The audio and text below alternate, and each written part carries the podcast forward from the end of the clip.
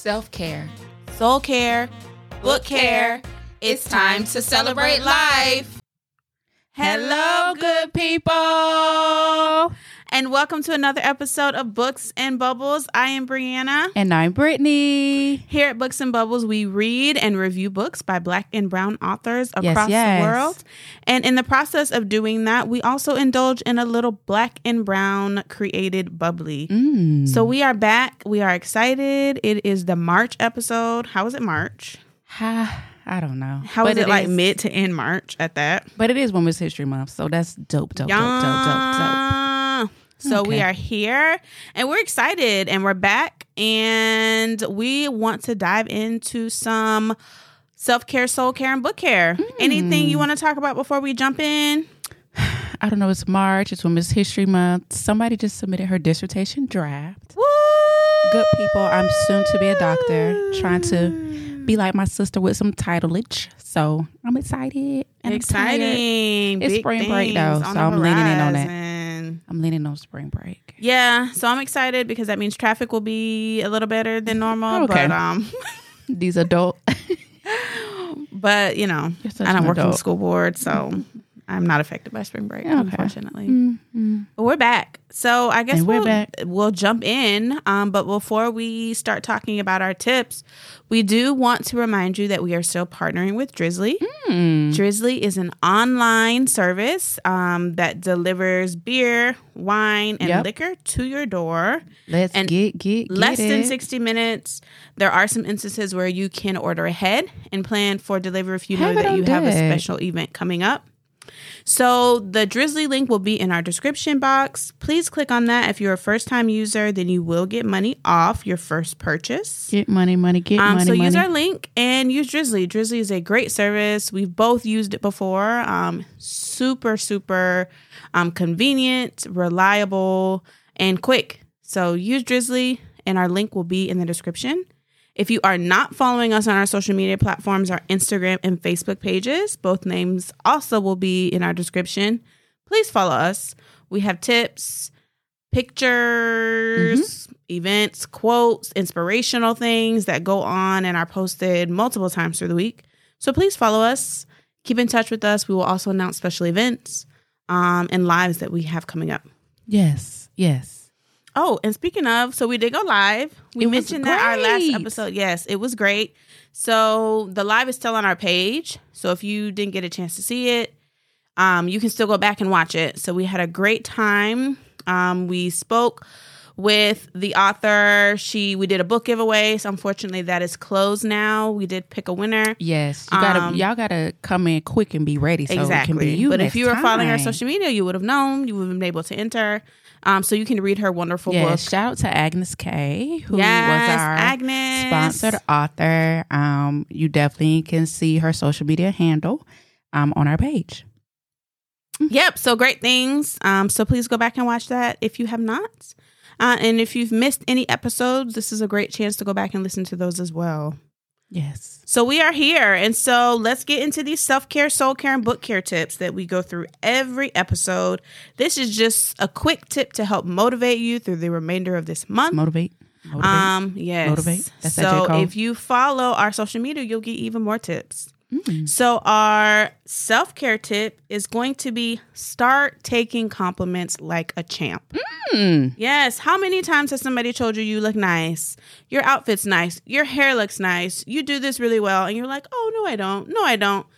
We have to learn to take those compliments. So, instead of responding by denying or putting yourself down, instead accept it and say thank you.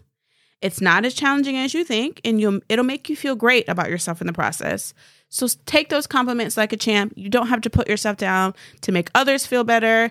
You can accept those compliments. Um, and even if you feel like somebody's saying it to be spiteful, make them, you know, boo boo on your shoes. Okay. Thank you. Okay, boo boo. Even if you didn't mean it, thank you. Because I know that to be true. So start taking those compliments like a champ. That was our self care tip. And so our soul care tip is going to be affirmations. Mm. So there's mm. so many great affirmations Affirm that you can yourself. say. Yes. Everybody likes to talk about manifestation these days. Um, and so I think that falls into that are going to be positive affirmation. speaking things um, about yourself, about your future, about your family, about your, um, you know, things that you're aspiring to do. Say those things out loud to really help you form habits to help these things come into fruition. This is so true. Quick Yes. plug. So I'm writing my dissertation, and frequently I think, why am I doing this? I'm insane. It's too much. So my husband was like, you need to go back to your Howard days of like putting posters and stuff everywhere. So I got my dry erase marker. I took a mirror down from the wall and I just filled it with like affirm affirming things, scriptures, little prayers. I wrote it on my big mirror. Um, and we made like little signs and put them like around the kitchen area where I write. Um, and every time in the morning I get up, I read them. When I'm writing, I'm like, oh, I like read them. So there, it's really powerful to put yourself in a place where when you want to stop or you want to think those negative thoughts, especially those who are a little more prone to them, that is like, nope, mm-mm, check yourself, check yourself, check yourself. So it is powerful to do if you've never done it. Yes. So, what are some examples of affirmations? One, I am blessed with unique talents. I deserve to be where I am. I belong in this space. I have enough courage to do anything I want. I choose a life full of richness and positivity. My world makes a difference. I am intelligent and successful. I am worthy of financial security. I am filled with talent and creativity. I trust my journey. I can do hard things. So those are just a couple examples of all A the couple. positive things that you can say to yourself, affirm, have a routine where No, you're waking up and saying these things. You know, if you're going through a tough time, like Brittany said, you can write these things and post them that you can see. I know I access my planner every day, so that's a great place to put Mhm. affirmations. You know, wherever you're going to see them, wherever you're going to say them, and allow it to become a mantra for you. I've seen people do this with their kids. I mean, it's great. Yeah. Affirmations are great. So And- do it. And actually, I forgot to say this. Shout out to Yvonne Orji. When I started writing my affirmations, if you got bamboozled by Jesus, at the very end, she has a list of the affirmations that she says. I literally started with those and I like plugged some of them out, the ones that spoke to me. So I will say it's okay to borrow someone else's. yeah. Um, and I absolutely love that part of her book. And that's where I started my affirmations. Yes. So, I mean, you're not copying those things, you're saying them about yourself. So, there's Right. nothing wrong with taking someone else's affirmations or affirmations that you find online that you feel like you also want to say to yourself. Mhm. So, affirm yourself, affirm yourself. Okay. And our book care tip. Um, so if you're looking for creative ways to increase the amount of books that you read per increase, year, increase, increase. per month. These are just a couple tips that I'll give out to assist with that. So if you're not a, really a big reader at all, but you want to start reading, a great way place to start would be to start with something easy Mhm. and fluid. Um, so if you're new to reading, or if you're reading, um, you know, it's been a while since you're really in the routine of reading. If you pick a book which is easy and flowy, it will be much easier for you to get into reading again. Um, so that's a good kind of first step.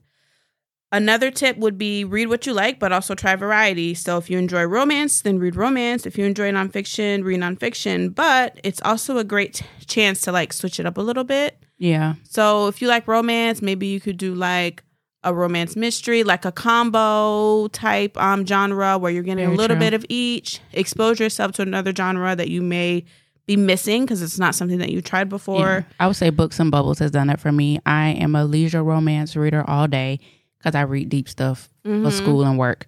So I would say I've enjoyed it. A lot of our like mysteries and just traditional fictions and even some of the nonfictions. So I would say just doing this podcast has stretched what I would normally read. Mm-hmm. And because, yeah. So no, it's been like good. Some of my favorite books so far have been like out of my usual yeah, genre. things that you would have never really read had it not been for this podcast. So yeah, for sure.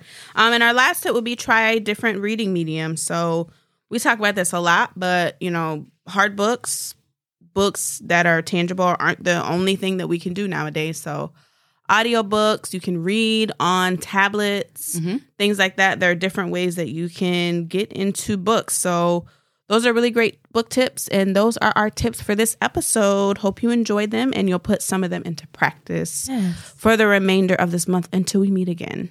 Until we meet. So that's all our announcements. That's all our tips. So we might as well go ahead and get into this. Come on now. We're excited for ACB's book. Mm. And y'all know what time it is. Oh, do you know what time it is? Do you know? Do you know? Do you know? Do you know? It's I can't even. y'all the way she just I at just me. sat Did you there. think I was gonna go into? I like didn't know what was happening. I just, That was it. I was so taken aback it. by. I just was staring. I'm Oh, sorry. okay. I was very She's engrossed in that. I just. freak. Okay. okay. It's bubbly time. Bubbles. Mm, mm, mm, bubbles. Mm, mm, mm, bubbles. Mm, mm.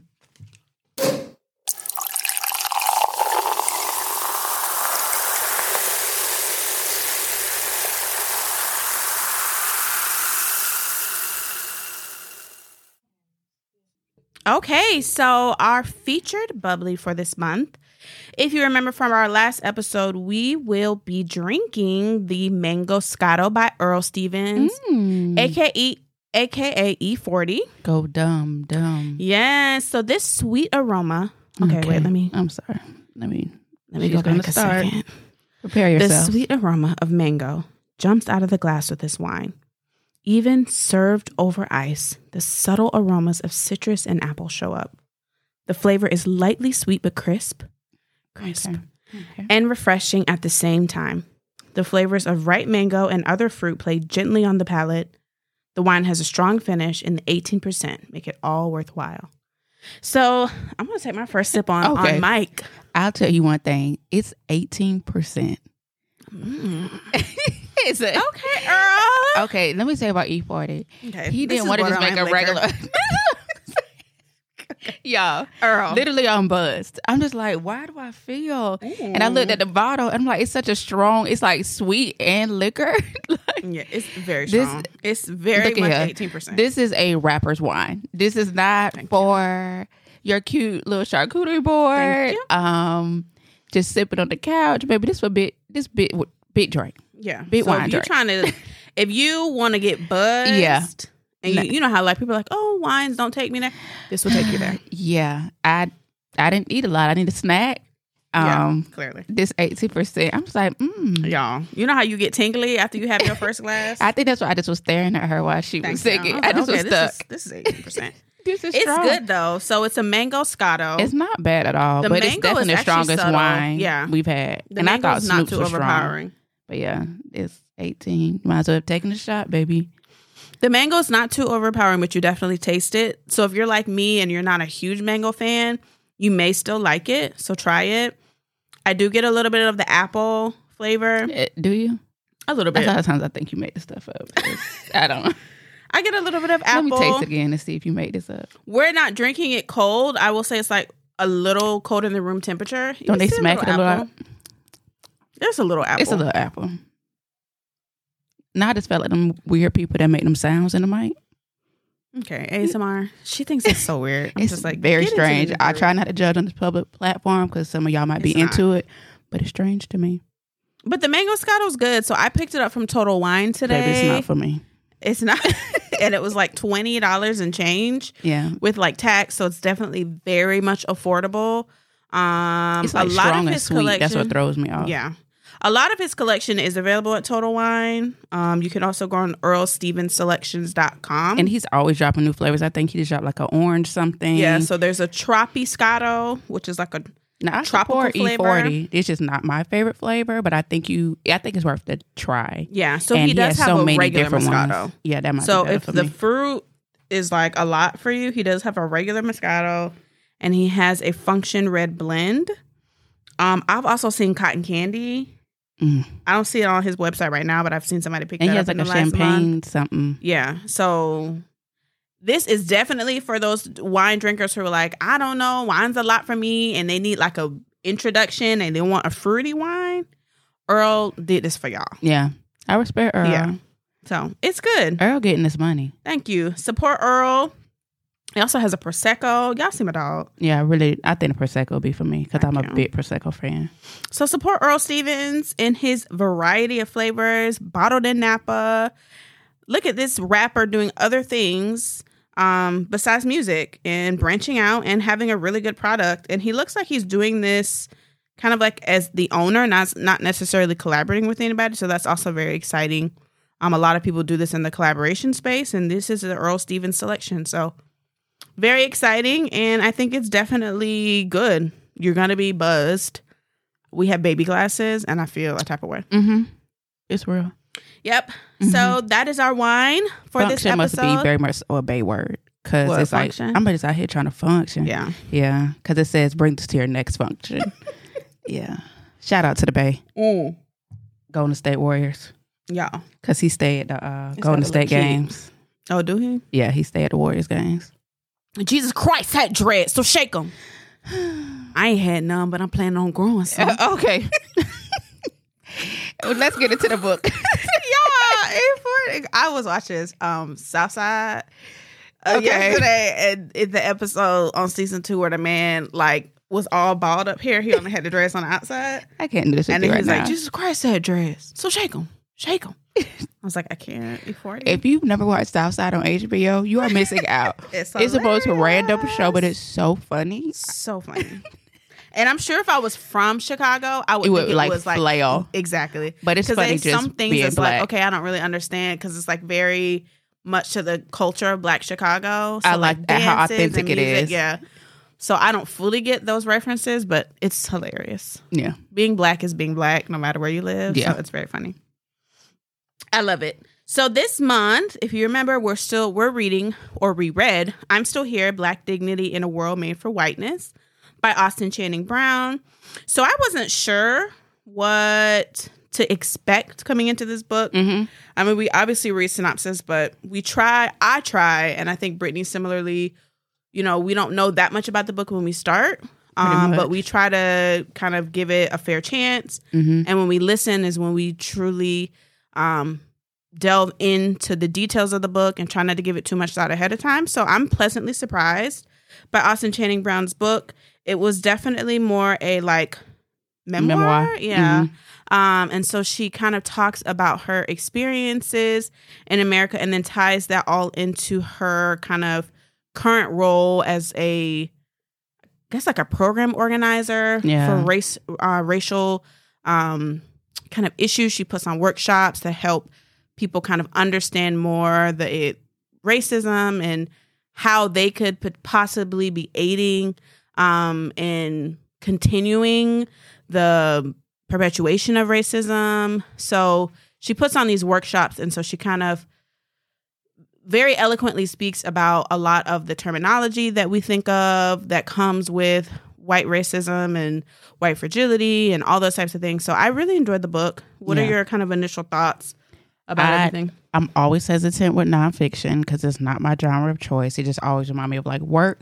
When I say this book served me my entire life, Yes. snatched my edges, literally my experience, I feel like my whole life until ooh, grad school was Austin Channing Brown's like growing up in these very white spaces. Mm-hmm. Even when she talked about like the Christian music they play, like their chapel type Mhm. thing. Um, just the white teachers, the white kids, um, going into black spaces and be like, this is so different. I know blackness at home, but nowhere else. Yeah. Um, having your first black teacher really be like your professor. So I loved it. I was like, when I say, I know my husband was like, what are you listening to? Because I'm literally like, mm-hmm, mm, yes, mm-hmm. Like I'm literally like Mm. testifying as I'm like doing dishes and Mhm. listening to her. I'm like, girl, preach, say it. Don't they be out of order? So yeah. whole life, whole life. I'm just like, I need to call her and be like, girl. Thank you. I loved it. So I have since followed her on Instagram. So if you have not, please follow Yeah. Austin on Instagram. So, you know, it's a memoir. So there's, you know, the typical structure that we have characters and things like that, you know, we don't have. So we're probably going to, Brittany's going to give like a little bit of summary Mhm. um, of the book. And then we'll just kind of jump into some questions and give our thoughts on different things. So let's go.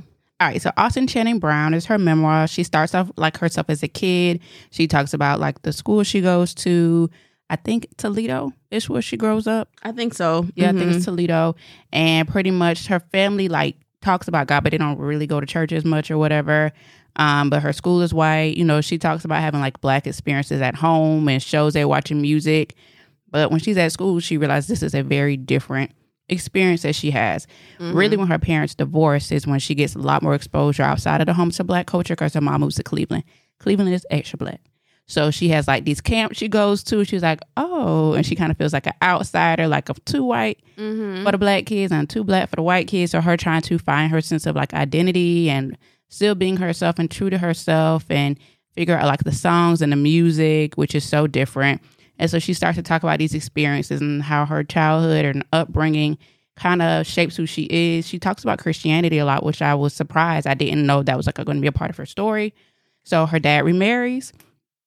I guess this new woman that she's married, he's married to, church becomes a thing. So now she has like this exposure to like the black church experience and she falls in love like, oh, black Jesus is Mhm. everything. Um, and just like learning Christianity from like a different lens. She then talks about experiences she has in high school. She goes to like a Catholic high school, Mm-hmm. which was a lot more diverse. Um, and how her bubbles kind of burst when it's time to apply for school. All of a sudden it was like, oh, um, what is it called? Affirmative action. And then going into college, having like a black professor, and then she goes into like how she felt like real fight to power, and then when the the real world and all of the microaggressions pour it back in. So Mhm. very interesting because a lot of the spaces she refers to are Christian spaces. So Mhm. so much, so many layers to unpack in this book. Yes. So, like Brittany said, it was just kind of her experiences growing up in Ohio um, and how that really shaped her, you know, future Mhm. and what that would look like when she got to college and had this experience when they went to that Sankofa trip. So, um, there definitely that was a very impactful thing for her. So, we'll go ahead and get into the um, questions. So Give the the memoir was published in 2018, which I didn't realize until I finished. Mhm. Um, and so much has changed in the world since that book is since since that book has been published. Um, but obviously, these things are still very relevant. Do you think there would have been any changes had she wrote that book this year? So, you know, obviously the whole George Floyd thing and how that happened within the last, you know, year or so, and what I don't know if it was a true big impact. It was a big impact for us as Black Americans. I don't know what the lasting impact will be on um, white Americans, but how do you feel like her book, if at all, would have changed?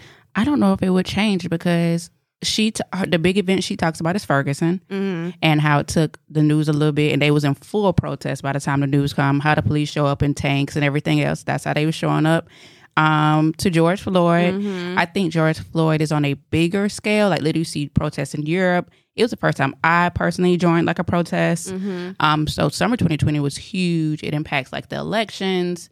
Um, she talks about Obama being like the first black president, and then you know now we have Kamala Harris, and you know first black black VP woman. So I think you're having the same political issues and things that happen, but at the end of the day, we're still fighting. So I think if she would have wrote it two three years later, it just would have been different characters. Mm-hmm. I don't think it would be that different. I think she'd just be saying yes and George Floyd and Kamala Harris instead of Obama and Ferguson. yeah. I don't know how much would have changed. Even when she talks about like Dylann Roof, you know, shooting up the church. Um, we've had major incidents and stuff then too. So I just feel like the characters change, the players change, not anything. Um, all of the big picture issues are still there because we're still fighting for policy Yeah. as much as we did, we the George Floyd Act is pretty much off the table. Mhm. Um, police brutality still exists. Um, we haven't had anything that's super huge, but those episodes still pop up. So I don't think much would have changed. Agree. Yeah, I think like Brittany said, she those stories would have definitely been included, but um, her approach, her overall message would not have changed. Mm-mm. Um, she would have just had to include those Yeah. things, and I I do wonder though because everybody was like all of a sudden touched as if they had never seen these issues before. Did her demand for these workshops increase during that time? Um, did she feel like there was more? Um, were they more receptive to her message? Uh, you know what her kind of thoughts were about how that's changed that space. I think a lot of companies have kind of, although very surface, have kind of like forced this conversation of diversity, even though it always doesn't always look Yeah. like we think it should. Um, so I, I just wonder if she's a little busier now um, with that type of, you know, push going if the, her demand has increased and what her thoughts are. But um, nothing else I feel like really would have changed. Yeah. Okay. So the first chapter is called White People Are Exhausting. Here, Austin highlights the origin of her namesake and how white people expect her to act white in many ways. Austin writes White people who expect me to be white have not yet realized that their cultural way of being is not, in fact, the result of goodness, righteousness, or God's blessing. Pushing back, resisting the lie is hella work. Let's talk about what she's saying here. So, what do you feel like? This is a very long phrase. yeah, I was like, I need him to break this up. Like, Say that Um, again. Okay, so white people who expect me to be white have not yet realized that their cultural way of being is not, in fact, the result of goodness, righteousness, or God's blessing. Mm. Pushing back, resisting the lies, hella work. Um, so I guess maybe this message of white people thinking they're the chosen people, um, Yeah. that they're that they're God's blessing, and for whatever reason, everybody else is on the other side of that blessing. hmm Um, so I, I feel like that's kind of what she's saying here. Um, Yeah, my take. Um, I, I think, unfortunately, the biggest irony as a collective, I think Black people are aware of this, especially if you grew up in white Christian spaces like we did, is that a lot of times you're fighting this ideology that like my way is right, and then it's like the chosen God way. mhm. And so pushing back towards like white Christians, like this is extremely problematic in the way that you view this and that very conservative, like right, like when you think about like the alt right, like all of those claims to be so holy. Um, and so that pushback against that culture is like difficult. So this idea that like whiteness, the way you should approach things, things you should do, I feel like she's fighting that all the time. It's like, oh, well, your name itself, she talks about fighting about her name and then who Mhm. she is, and then like who her experiences, how she be, how she should maneuver and move in spaces. Um, I feel like she's always trying to like push against this idea, like, but if you perform this way, um, like I think it goes back to that moment. She's talking about how they had like the prayer, like, hey, can I pray for you? yeah, And then like the prayer turns into, oh God, help Austin just have more mercy and grace yeah, versus being like, "Are you praying for me?" and you like not together. I was like, first of all, that's why you can't let everybody pray over you yeah, because the day I said, "See the Lord," no, because I would have interrupted that prayer so fast. yeah. So that was a very I was like, "I'm not." I said, "This is why I can't work in these spaces." Like, Mhm. I would tell you straight up, like the biggest prejudice, hypocrisy, meanness has been from white Christians. Mhm. My and my entire existence, like that's who I'm most fearful of. for sure, definitely. And I think what she talks about in that experience is very something that I'm familiar with. Um, and so it is. She has a couple mentions in the book about just kind of like that overall experience. She was giving a conference, and a white man kind of like got up and shouted and was very aggressive towards her. Um, and she says, kind of in the debrief, the conversation t- turned towards how she could have handled it better. Yeah, like How maybe she could have avoided- yeah. Like what? And she said it wasn't until one of the coworkers stepped in was like, why is this turning into how she could have done as if he doesn't have accountability for his Mhm. actions? Um, you know, the what she was giving was a sensitive, sensitive quote unquote. I don't know why it is always so sensitive to people, but the talk that she was giving was directed at this experience of racism and, you know, from what I get from a predominantly white audience, hmm um, so there's he wasn't coming into something that he wasn't expecting there to be that kind I'm of conversation. as Yeah. to why he. So then for him to it to come off as then aggression, um, you know, and the coworkers to not immediately come to her defense, it was just kind of like And then Crazy. she's like, "Yeah." And if I'd have been a white woman, dear God, Mhm. first of all, y'all would have like dragged him out. exactly. Like they near called the police on Mhm. him because how dare you? But Mhm. black men like, oh well, yeah, Austin, you know, it, did you have to set, make that point? Yeah. It could have been like a little. Mind you, she's like not saying. it. If anything, she's like using uh diffusion tactics where Mhm. the louder he gets, she talks softer, like how you do it with like an irate child. Like Mhm. I'm going to talk this way, and hopefully it calms you down. Because see, me and him would have went toe to toe. Yeah. So that was like she was like, thank God for that coworker because it was like it was only until they said something that everybody's like, "Oh no, no, we didn't mean it that way." But it Oh, was like, not everybody backpedaling Exactly. fast. but I then had time. she stepped up and been like, "Why is this becoming about me?" It would have been, "Well, you're not taking ownership. Yeah. You're not taking responsibility." So it, she had to have that other person. And she speak up on talks about behalf. that like at work one incident, like a white woman. She gave us talking like everybody. She was like nervous, of course, but everybody just staring. And the white woman was like, "Oh, I think Austin means da da da." They're like, "Oh yes, yes." and she was like, "I just said that," but you needed like the white voice to validate your Mhm. point. Very much so reminds me of like slave narratives. Like before, every slave narrative was a white person writing a prologue, like, and this is the best man I've ever met, and he's going to tell you all about abolition, and so this is why you should agree with the text. It's like, oh, well, as long as a white person validates me, I'm good. Yep. So uh, she does a great job of like making that known. I mean, we all feel it.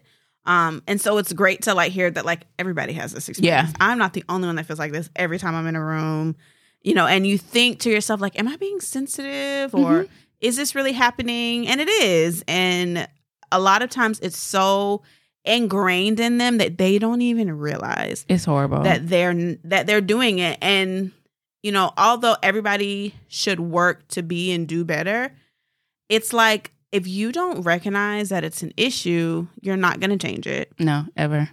you've convinced yourself that like no no i'm not intentionally doing this because that person is black that idea i just don't like that idea Yeah. or whatever and so you try to like make excuses for it and it's like it's crazy and then and then even towards the end of the book where she talks about how people would walk up to her at the end of her presentations and like The white guilt. yeah and like provide all this like i feel so bad one time you know and give all these like one time I said the N word, she's like, first of all, I'm not your priest. thank you I'm not obligated to share this experience and how she like flips it back. So what are you gonna do? Yeah, because it was like you then, like, want the me to like accept what you've done as if I'm being forgiving you on the behalf of all black people. Yeah, because one black is all the blacks. So, oh well, this black woman forgave me, so Mhm. I'm okay. And then I'm not a psychologist. I'm not your counselor. Why should I have to embody like your? You know how Mhm. heavy that is. First of all, the fact it was a line at the church. I said, this is why. and then like the other worship team leader, like I just came to think about Jesus. How did I get in the black line? Yep, yep, that's what it is. you you hold the responsibility of every black they've ever met. Ever. But my It's nanny was black, and Yeah. I loved her. It's ridiculous. It's I'm just like, oh my gosh, she lives my life, It's my life, and I can't. I cannot. I told y'all I should gather my edges. Yes. So in college, Austin took a trip with other students. That was a mm. three day journey down the down to the South, exploring Black history. It was an extremely hard trip. On the ride back, the Black students talked about their anguish, while the white students tried to distance themselves from it. But one white student said, "Doing nothing is no longer an option for me. Let's talk about this and how it can be applied, you know, to those that you may encounter, those around you. You know, how can that mentality become better adopted. I think the first thing, like we were just saying, like how she flips it back. Okay, so you was racist and you Mhm. acknowledge that. So what are you gonna do now? Mm-hmm. Like flipping the ownership back. Like my job is not to appease and to sage your guilt. Stop. But I can't say, okay, you had that experience. So what you gonna do? Yep. So making people accountable for their own stuff, I think, is really important. Read it again. How What, can we? nothing? Yeah, read the question. basically how can we apply that to how can others adopt that same mentality? Oh, and I just think too, like, um, I cannot remember the author, and I feel bad because I like to give people that credit, but he writes about being anti-racist, and so this idea of like, I'm not a racist. Okay, but are you anti-racist? Are you Mhm. intentional about the things you check? You know, are you that passive person? Like, you might not make the racist jokes, but are people comfortable saying the racist jokes to you? Mhm. You might not do that, but like, do you check your family members when it's just the white people in the room at Yeah. Thanksgiving? So I think a lot of that is really important. Clearly, everybody doesn't want to do the race, the racism work, but if you're gonna come to me with it, I'm going to give you real life tools and not make you feel better. Because if you're not anti, then you, you know, what's the point?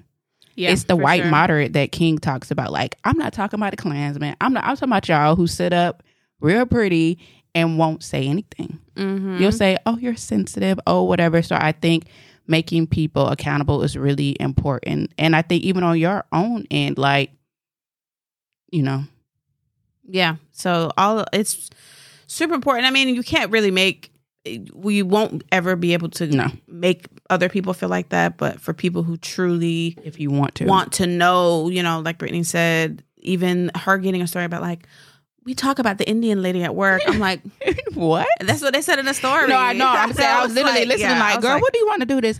But you know, sometimes, and she doesn't know that we talk about her. What? it's just I'm just like I can't, I can't. but yeah, so not being comfortable having those conversations about other people, um, being an advocate for people, even you know, I think advocating like if you see the black woman is being mistreated at work and not being allowed be the advocate for that. You know, Mhm. if you're if you have a voice that's heard and that's respected and understood, then you speak up.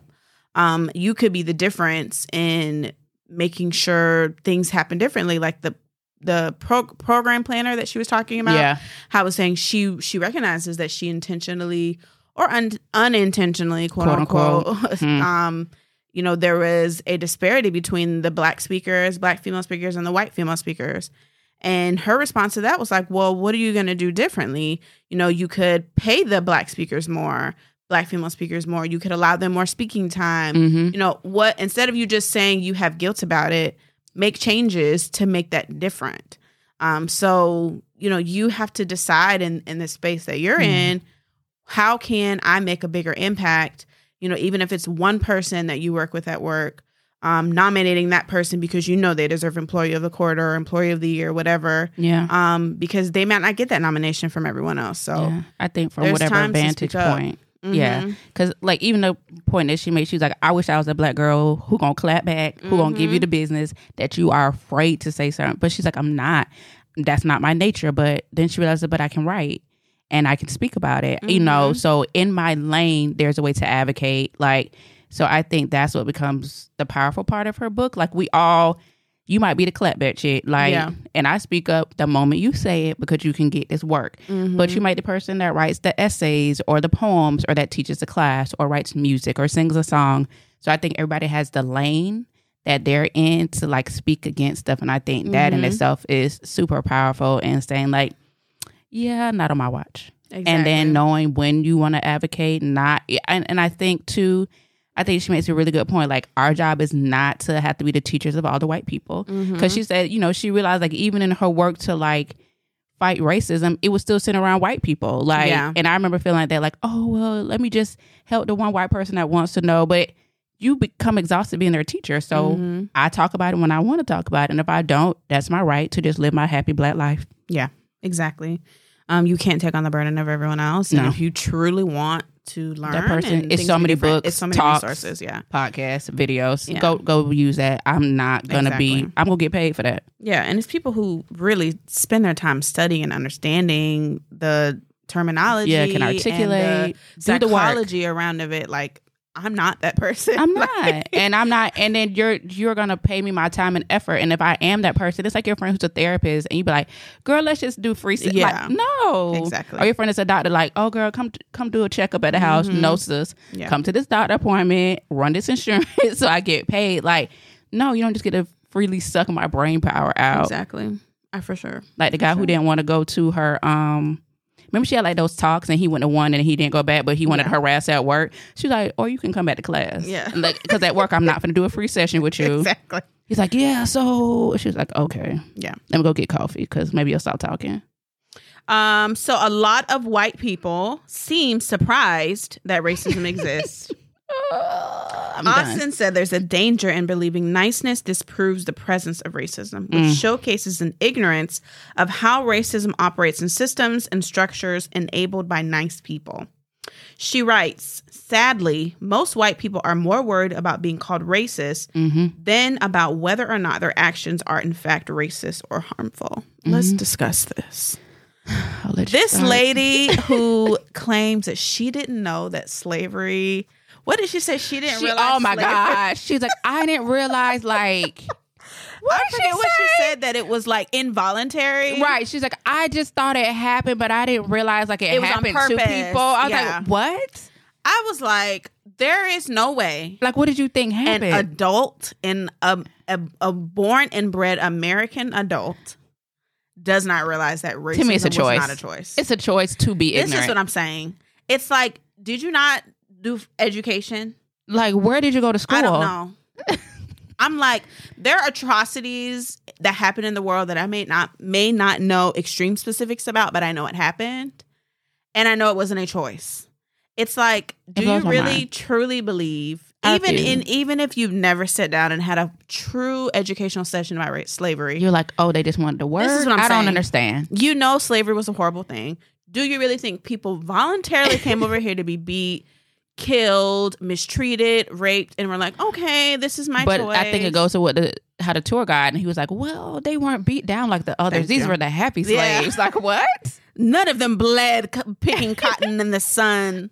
I was like, oh, because they was out there singing Who- Dixie. but this is, I'm like, who own, d- is, were your grandparents out here? Because this has been y'all plantation and you're trying to make this a happy story. You're not really here for history. You're trying to Which blows my like- mind because then we'll talk about the Holocaust. We'll talk about the way the Irish were treated, the potato famines. We'll talk about classism and in Britain and like the Vikings losing their culture to like wayward Christianity. And everybody understands that. Mhm. But somehow when it gets to slavery, it's like, I don't, oh, I, I'm like, how are you so lost? How Nobody are you so admit it, lost? yeah. Like, I was like, I can acknowledge atrocities that happen in other cultures and times and how horrible it was for those people. Mhm. Why does this confuse you? To this day. Baffled. Baffled to this day. which is more confusing because when you think about certain groups because they were not WASP, white Anglo-Saxon Protestants, and how they were forced into plantation spaces with us, I'm like, oh, so y'all memory short? Very. Y'all remember short because it was a plethora of y'all that was in indentured servanthood, like next to the slaves. So y'all gonna pretend that didn't happen? Oh, okay. And this statement really goes along with what we kind of just finished talking about that it's like just because you're a nice person does not mean Girl, you're, you're doing anything to stop the I- perpetual cycle of I racism. I I happen to notice that you're the only person of color. Are you okay? I was like, girl, what? Then then she was like, while I appreciate that, I was the only white person, black person on the bus, Yeah. in the school, at work, but somehow at this restaurant, now you noticed it. And she was like, nah, I gotta be nice to this lady because my ability to be like, look shit. Now all of a sudden she's defensive and that Mhm. same nice white person can be dangerous if they're, you know, offended. Because as long as I challenge or push back, and I was like, "Well, why are you doing that? I'm just trying to help you." Yeah. Like, um, I love the movie Malcolm X. Denzel whole bodied that. So there's a moment where the white girl walks up and she was like, I just want to help Mr. X. Anything that you could do for the movement. He's like, Yeah, ain't nothing for you to do. Um, and I used to be like, Oh my God, that's mean. But now I'm like, ain't nothing for you to do. Yeah. Because it, you're just as dangerous because if you're threatened to tears, if I say it in a mean way, if you feel guilty, you a whole threat to the movement. Mm-hmm. Yeah, like the ain't thing not she for was you. talking about, like people feeling threatened by you wanting to eat alone and not spending time with them. Like You wear her headphones. exactly. The headphones. She's like, everybody wear headphones. out. I'm just like, oh my god. It's like being her being late for work, and it's like that all of a sudden being a thing when it's like. Mary had to drop her son off and she Yeah. was late. But it's like I'm late and it's like you're irresponsible and you yeah. it's like everything is just blown to this she's like, now I realize all of y'all are clocking me. You're watching me. exactly. I wear I, I watch Johnny and Sue wear headphones all the time, Mhm. and it's like, oh, well, they're meditating, but you're just zoning out. And she was like, what? Yeah. So it's one of those things where you can't make mistakes. You always have to appear nice to avoid them feeling like you're being aggressive. And it's like, Which is a minstrel show. yeah. So, and it's also, I mean, and it's difficult because it's, It's like you want to decide that you don't want to do things just to make other people feel better, but you also have to work in an environment with these people. So it's Yeah. like, it's like a balance where you don't really know what the right thing is to do. You want to feel comfort. You want to decompress, eat by yourself at lunch, and they take that as you being standoffish. And then I'm just trying to be your friend. And then what's harder is if you just remain in like just a coworker space, but then it's the audacity to email the boss about you. Mm-hmm. Like, I'm concerned. Remember, she said she got an email the boss called her and was like, Yeah, um, so I got word that you were, you know, somebody felt offended or Mhm. combative. And she was like, Wait, what? And then instead of the boss kind of like looking through that and thinking, is this worthy of me? I'm like, how's this a boss's in? conversation? Exactly. Do you not have a job? Yeah. Because a boss, there's no way I'm dealing with that. With my students, I don't deal with that. How can you handle this before you bring me in? Mm-hmm. Is this a teacher moment? It's not. I said, "This is not real. That you brought me in because somebody felt offended. I think that was over the hair." Mm-hmm. She was like, "Don't do that. Exactly. It's like you can't. You're an exotic other." I said, "Not a zoo." You can't touch somebody without asking, and even if you ask and I say no, you also can't be offended by that. At all. Like you, you propose the question, you have to be prepared for whatever the answer is, and you move on, and you can't be sensitive to that. And that's the white fragility. Because what we don't Mhm. have time to do is Karen to cry at lunch. And because the boss sees her as a sister, now it's like, oh, well, you know, I think you can understand the culture and be a little more understanding. We're a family here. Yeah. But I'm the mammy. Cut it out. I want to read this um, poem by Paul Laurence Dunbar. She Mm, talks about mask. this. Yes, she talks about this in the book, so I'm going to go ahead and read it. It's not very long. So, We Wear the Mask by Paul Laurence Dunbar. We wear the mask that grins and lies. It hides our cheeks and shades our eyes. This debt we pay to human guile, guile, guile. Which one? G U I L. Guile. Guile. Said it right the first time. Disregard anything else. with torn and bleeding hearts we smile, and mouth with myriad subtleties. Why should the world be overwise in counting all our tears and sighs? Nay, let them only see us while we wear the mask. We smile, but O great Christ, our cries to thee from tortured souls arise. We sing, but oh, the clay is vile beneath our feet, and long the mile. But let the world dream otherwise. We wear the mask. So she refers to that poem a couple different times. So she Mhm. first reads the poem "We Wear the Mask" um, in high school and in English class. Yeah, she had a dope teacher. Yeah. So have you know? Have you read that prior to this book? Yeah. Okay. So you had already read it. I've never read it. Um, what do you feel like he was trying to convey, and how does the poem resonate with you? So definitely, it just really it's a perfect poem for this book Mhm. because it's the epitome of the experience of what we do. I mean, J. Cole has a line. Yes. um, Niggas in the hood is the best actors. Yes. I So was it's going like- there. Yeah, so we have to live in this world where we show up for the nine to 5 Mhm. We wear this mask in order to just dumb ourselves down enough to get through the day, Mhm. sh- hide ourselves enough to not offend other people, to not be too boisterous, you know, all those stereotypes that they think of us. And we come home after that 8, 10, 12 hour day and get to be our true selves six hours And, and half of that you every day sleep. have to do that again. Mhm. And even in public spaces, it's like you have to minimize yourself to not come off threatening, to avoid issues happening, people calling 911, police showing up. It's like that mask that you're forced to wear all the time. And even when you're in your own space with other black people, people are threatened by that and call police. When you're at your own home you're at the house doing your own thing, I and think it's, a like- drug ring. Exactly. Um, nah, definitely. I had to. Well, I studied English and more specifically AFM Lit, so I read it like undergrad, grad school, I maybe high school. I don't remember, but I remember like it resonating with me because I was in such white spaces so often. Like that was something I felt like I had to do all the time. Michael Eric Dyson talks about the freedom of being in black spaces. So like there's Mhm. almost like a freedom there was like more of a freedom to be a field slave in a sense of like you only with your people in the house you had to pretend in a different way um not downplaying any part but just like just the psychology of it and he talks about like growing up in the hood like it's just us like um dave chappelle talks about that like when you like finally like moved out of the hood, you like hold on this is how they see me in the hood everybody was struggling um and so like this idea of like going into these spaces that are like dangerous like Mhm. at least with my own people. Like that's how I feel at work. Like I feel at work like how white people feel. My frustrations are just being frustrated. Y'all get on my nerves, but it's not like racial. And like Mhm. that's my biggest fear of like moving out of that space. I'm like, oh God, you gotta go back to these spaces where you're literally worried about like microaggressions at work.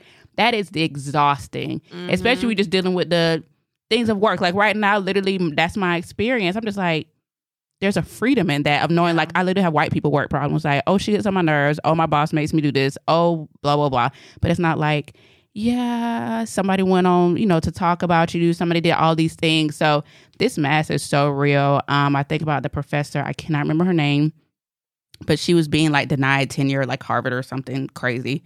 And she opted to go to Howard. Now all of a sudden like when people found out it was like oh I'll give you tenure. She's like no I'm gonna take my talents to Howard.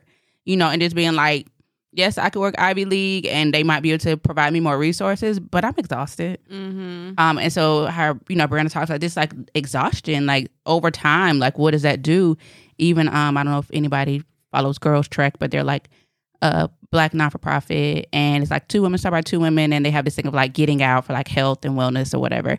But they have like these different talks, and one of them talk about like all of these black women who were um basically like our foremothers and how like a lot of them died early and like this exhaustion of like leading the movement or just you know what does it look like years of stress Mhm. how it's connected to like heart disease like all these different things. And the reality is it's not going anywhere. At the end she talks about this shadow of hope. Like yeah that hope thing kind of died. I was like ooh it's deep. But when you think about it like i'm not hopeful that it's gonna magically get better. Like i think about where we are now as a culture. We're like polarized. Like i thought stuff was better. And then it's like wait don't say that it's in school don't teach this if the white children are uncomfortable, it's problematic. You're looking Mhm. at governors that try to police stuff. Let's put cameras in classrooms. Let's make teachers turn in lesson plans. Like you're literally looking at our leaders that get on public platforms and it's like, yeah, Yeah. bad things happen. Get over it and stop making white people feel bad. I'm like, Mhm. in 2022, Yeah. Yeah. Big facts. So um, we'll do our last kind of discussion and then we'll give any like last thoughts that we have. Um, so in the chapter on creative anger, Austin shares that she has become intimate with her anger. How does listening to the anger of people of color honor their dignity? So that's important. I think what Brittany was kind of saying about being able to at least hear the frustrations that people may experience in the workplace.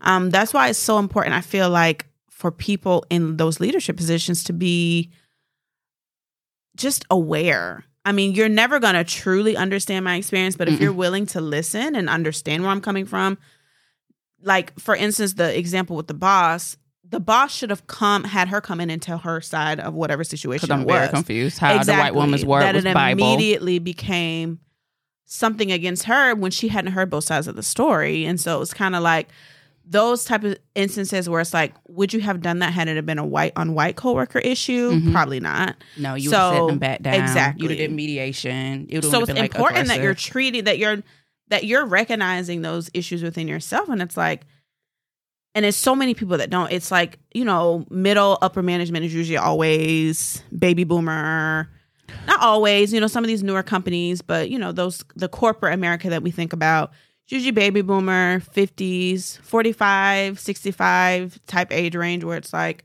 a lot of them aren't truly recognizing that ingrained racism that they have just like she talked about it's like just Yeah. like how we have people who survived jim crow okay. those same people who were Them yelling same angry at like. Ruby Bridges. exactly those people are still alive. Go back to Africa. I'm like, she's fine. yeah What is wrong like- with you? and they're and they're out here in the world and they're not the ones living in podunk mississippi No. flying their flags it's like those are the people that you walk by at work who smile at you but secretly you know Are angry that you're there. exactly and it's like they've learned how to kind of assimilate into the society because the overt racism isn't really acceptable anymore but it still But happens. Exactly.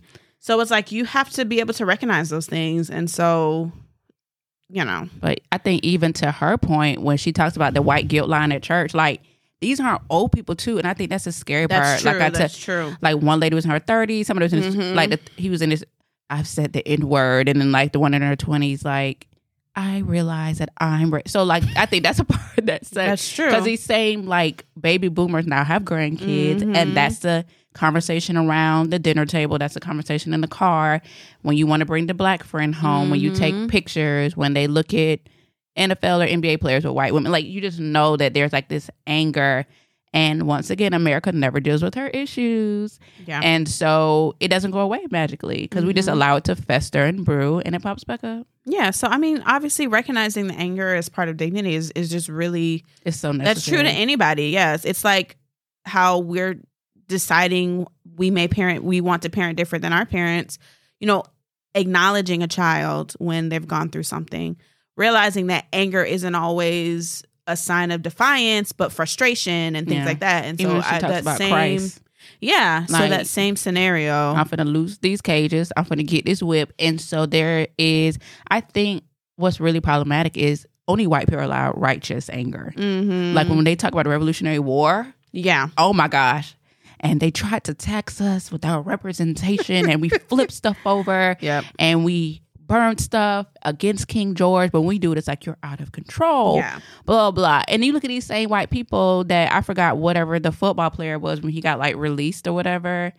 Remember, like the pedophile thing came out and it was like molesting. Mm. He wasn't doing it, but like his assistant coach was. Oh, And they I- were I like- remember that They The were teen- flipping yeah. cars. They were like burning stuff, like rehire him. So they was like, you knew stuff, but you didn't speak on it. Like you had these boys coming for camp. You got this assistant coach coming into the showers and the lockers, touching on people's I can't, children. I can't. And like literally the town was like in a full protest. And I'm just like, wait, y'all gonna tear up the city for that? because they want the racist, the rape it, The rape a man. Yeah. and God forbid we fight for our rights or children dying. Mhm. Just like the comparisons between the Black Lives Matter um, protests and like the Trump protests and things like that, and how the comparison Okay. is always how out of control they were, and like the police showing up with the gas masks and all things like that. But it's like though uh, police waved at some of those Trump supporters, They like let them in. yeah. So it's like you know they're climbing the walls of like i think that day was literally like it's so hard to describe watching january 6th happen live i literally Mhm. was working ymca and we were virtual out and literally we paused curriculum to like let the kids watch Mhm. like what is happening in Yeah. this country that like i'm like are we and watching even people climb the discussed to this day, It's still low-key. still- It is very low key. it's so low-key i'm like wait so ain't nobody gonna yeah. shoot So like in passing, I hear some of the some of the um, I don't know what do we call them. I'm not calling them protesters. Uh, they call them like them? insurrection Okay, or yes. whatever Them. But it took Some them forever to say insurrection. They had to like, well, let's really look up the definition. Yeah. I'm like, who get to climb the White House walls and like the senators are like hiding under. their lives. Yes, that was like insanity. And then they tried to like fight about the, the woman who died. Like, how dare you shoot? I said, if y'all don't then they wanted to like tell us about her story. I'm She ain't got no sorry, story, but mm, what? Because that's what Channing Brown says. Like, the Klansman, everybody knows somebody. Like, well, he's really nice. So was the man who strung grandma on the tree. Like, Yeah. everybody knows someone is nice. Like, that's not enough for me to champion you because you have a family. Everybody got a family. Exactly. So, you know, just the and it's more just I think the Austin Channing Brown book, I don't I love that she doesn't try to like propose any like life changing thing because she realizes this is something that's like yeah. Like she literally we're ends out shadow. this. I'm in the Yeah. shadows of hope. exactly. I'm So, like, I'm but so hopeful. yeah, but as a black female American, I feel like I just it's great to hear somebody else talk about these Yeah. things. Validation. yeah validate the experiences that we have um and and i think for that it's a great book so i enjoyed it's a great read i think everybody Yeah. should read it once Yeah. It's definitely sure. worth the read. Bit i would say 4.5 out of 5 Yeah. She did. Uh, she did a great job so support austin channing brown. ACB. follow her on instagram um and definitely read the book if you have not already. Come back in you know play this episode again. Have some dialogue with friends. There's a lot of great like um book guides out there. Mm-hmm. uh if you want to take it a little slower and they have like week book guides on her website she actually has a book guide And if any of the racists in your life ask you for a book recommendation, thank you tell them that. Like, oh, this great book. is called I'm Still Here. Austin Channing Brown. You might know them. Keep the pronoun plural. You might know them. Mm-hmm. Thank you. Let them be So, shocked. Support Austin, So she could drop the great bomb on them. Doing in this world, I don't know how she do it anyway. I would be stressed. Baby, I would have been left them crazy white Christians right where they was. Thank I think for me, I just don't have the patience for like Me you to mess up Jesus too. Mhm. If I got to deal with crazy white people, I'm not playing with you in the Lord. I already you say you're atheist, but it don't be the atheist. It the atheist be understanding. It'd be the ones. It be the swear they love Christian. Lord. hmm So for next month, for April, we are getting into another book. I'm the DJ. So this book is by Beverly Jenkins. Mm. Welcome home, Roscoe Jenkins. Okay. Beverly um has so many books out there in Yeah, the world. she is a pretty much a black romance, which is a rare genre. Best-selling author. Um, She she, does a lot of has historical. a website, so check out Beverly. Um, Beverly Jenkins is the recipient of the 2017 Romance Writers of Mm. the American America Nora Roberts Lifetime Achievement Award, as well as the 2016 Romantic Times Reviewer's Choice Award for Historical Romance. She has been nominated for the NAACP Image Award in Literature, was featured both in the documentary Love Between the Covers. Hmm, I don't know that documentary. and CBS Morning Show, CBS Sunday Morning. Since the publication of Night Song in 1994, she has been leading the charge for multicultural romance and has been constant darling of reviewers, fans, and her peers alike. Garnering accolade, accolades for her work from the likes of the Wall Street Journal, People Magazine, and NPR. So Beverly Jenkins has a plethora Plethora. of books if you are interested in reading them. But we will be reading Rare Danger. Danger. Oh. Danger. So this book, very, I think this might be her newest book because it was published November 2021. Mm. Um, let us know if she's have anything to since then. I would have to look, but I'm not sure. Uh, so let's go ahead and read a little bit about Rare Danger. So for Jasmine Ware, curating books for an exclusive clientele is her passion. Until an old friend, a dealer of rare books, goes missing and his partner is murdered. Linked to an artifact smuggled out of the ancient library at Timbuktu, the mm. mystery draws Jasmine deeper into a plot that could cost her her life. Air Force veteran and private security ace Tor Noble is accustomed to adrenaline pumping stakes. He never escaped a private librarian. He never expected, sorry, a private librarian would be so intriguing. But mm. Jasmine is full of surprises. As the connection comes between them burns hot, mm, a powerful old enemy raises his head. Tora and Jasmine must work together to find the missing dealer. Will the search be the start of a happily ever after or a disastrous end? Mm. so Rare Danger is available on uh, Audible Okay. if you want to do the audiobook or you can go and purchase or rent the hard copy. So that is our book. Uh, and our wine or our Mm. bubbly will be from the Brown Estates, um, which is in Napa Valley. So brownestate.com is their website. They also have a social media platform. Um, so the story says we established the Brown Estate label officially in 1996 when we harvested what would become our first bottling of Brown Zin. In January 2000, we debuted our first three vintages at the annual ZAP uh, Grand, Grand Tasting in San Francisco. Fast forward to August 2021 when we bottled, bottled our 25th vintage. In the Mm. meantime, our business has grown slowly but surely as our brand has gained increasingly broad exposure to an extraordinary, extraordinarily diverse audience, thanks to word of mouth and they have IRL in real life and on social media to make our wines and hospitality experience more accessible. In 2017, we opened our Brown Downtown Tasting Room on the resurgent First Street corridor and the heart of downtown Napa. So I think Brown is the first. Y'all, I think they said it was the first winery. um, black winery Okay. um, in Napa. Uh, their social media, their Instagram is Brown Estate. And so, yes, they say Napa's first black owned estate winery.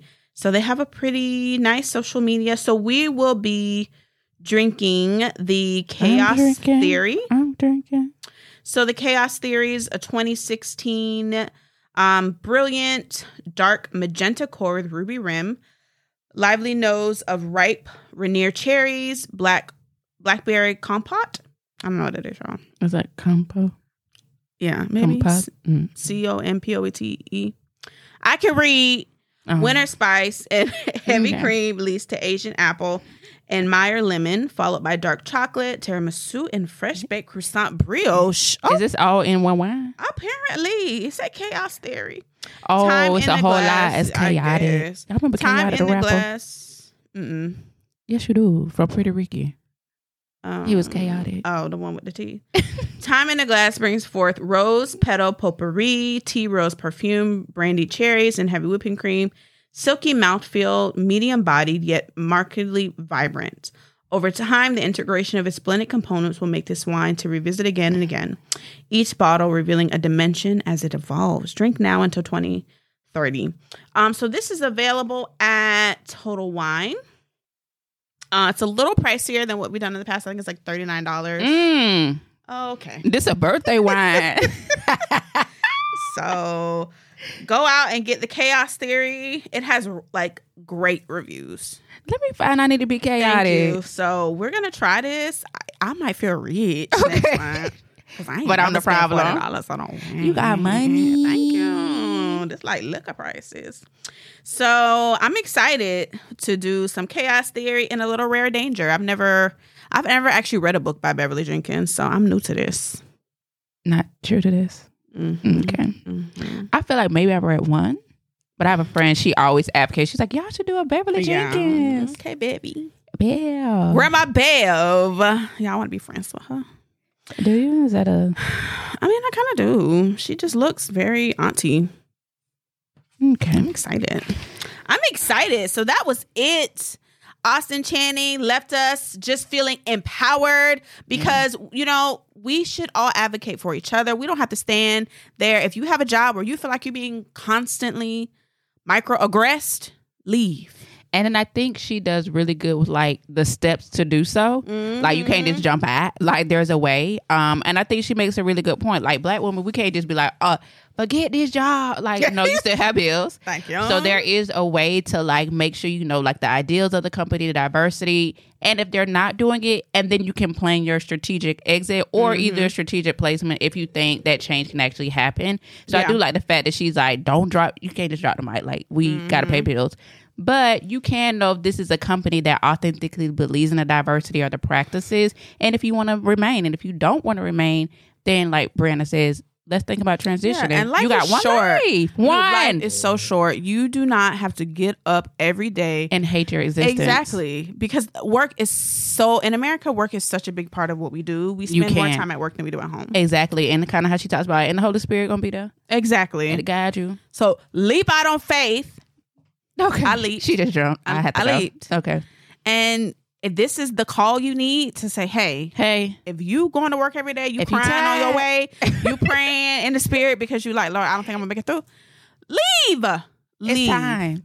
And It's even if you have to take a small pay cut, small, small, small, don't go broke. if you have to do it for happiness, it'll come together. It'll come together. So somebody might need to change their prayer request tonight.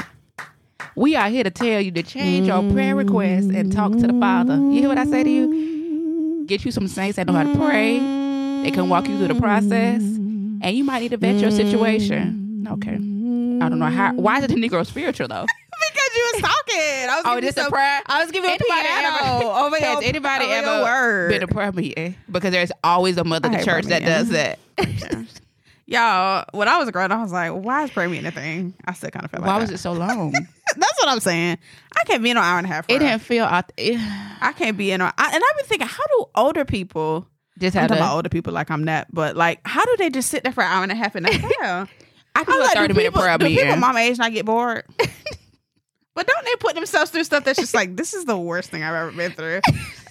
I'm not gonna lie, I do have prayer meeting trauma, but I could do 30. So okay, if we get there, ex- 30 maybe. I'm not doing an hour. There's no prayer. need for prayer to be longer than 30 minutes. If it's longer this than that in the corporate setting, I don't know. I'm, I and I'm. Yeah. Are we doing verses, Bible verses in between? It got to be something because y'all just starting to preach yourself know, at this I point. I need to be a better mama, y'all. I got to raise a child in, the, in the, Lord, and I yeah, want to sit this. Pray with her. Mm, we prayed.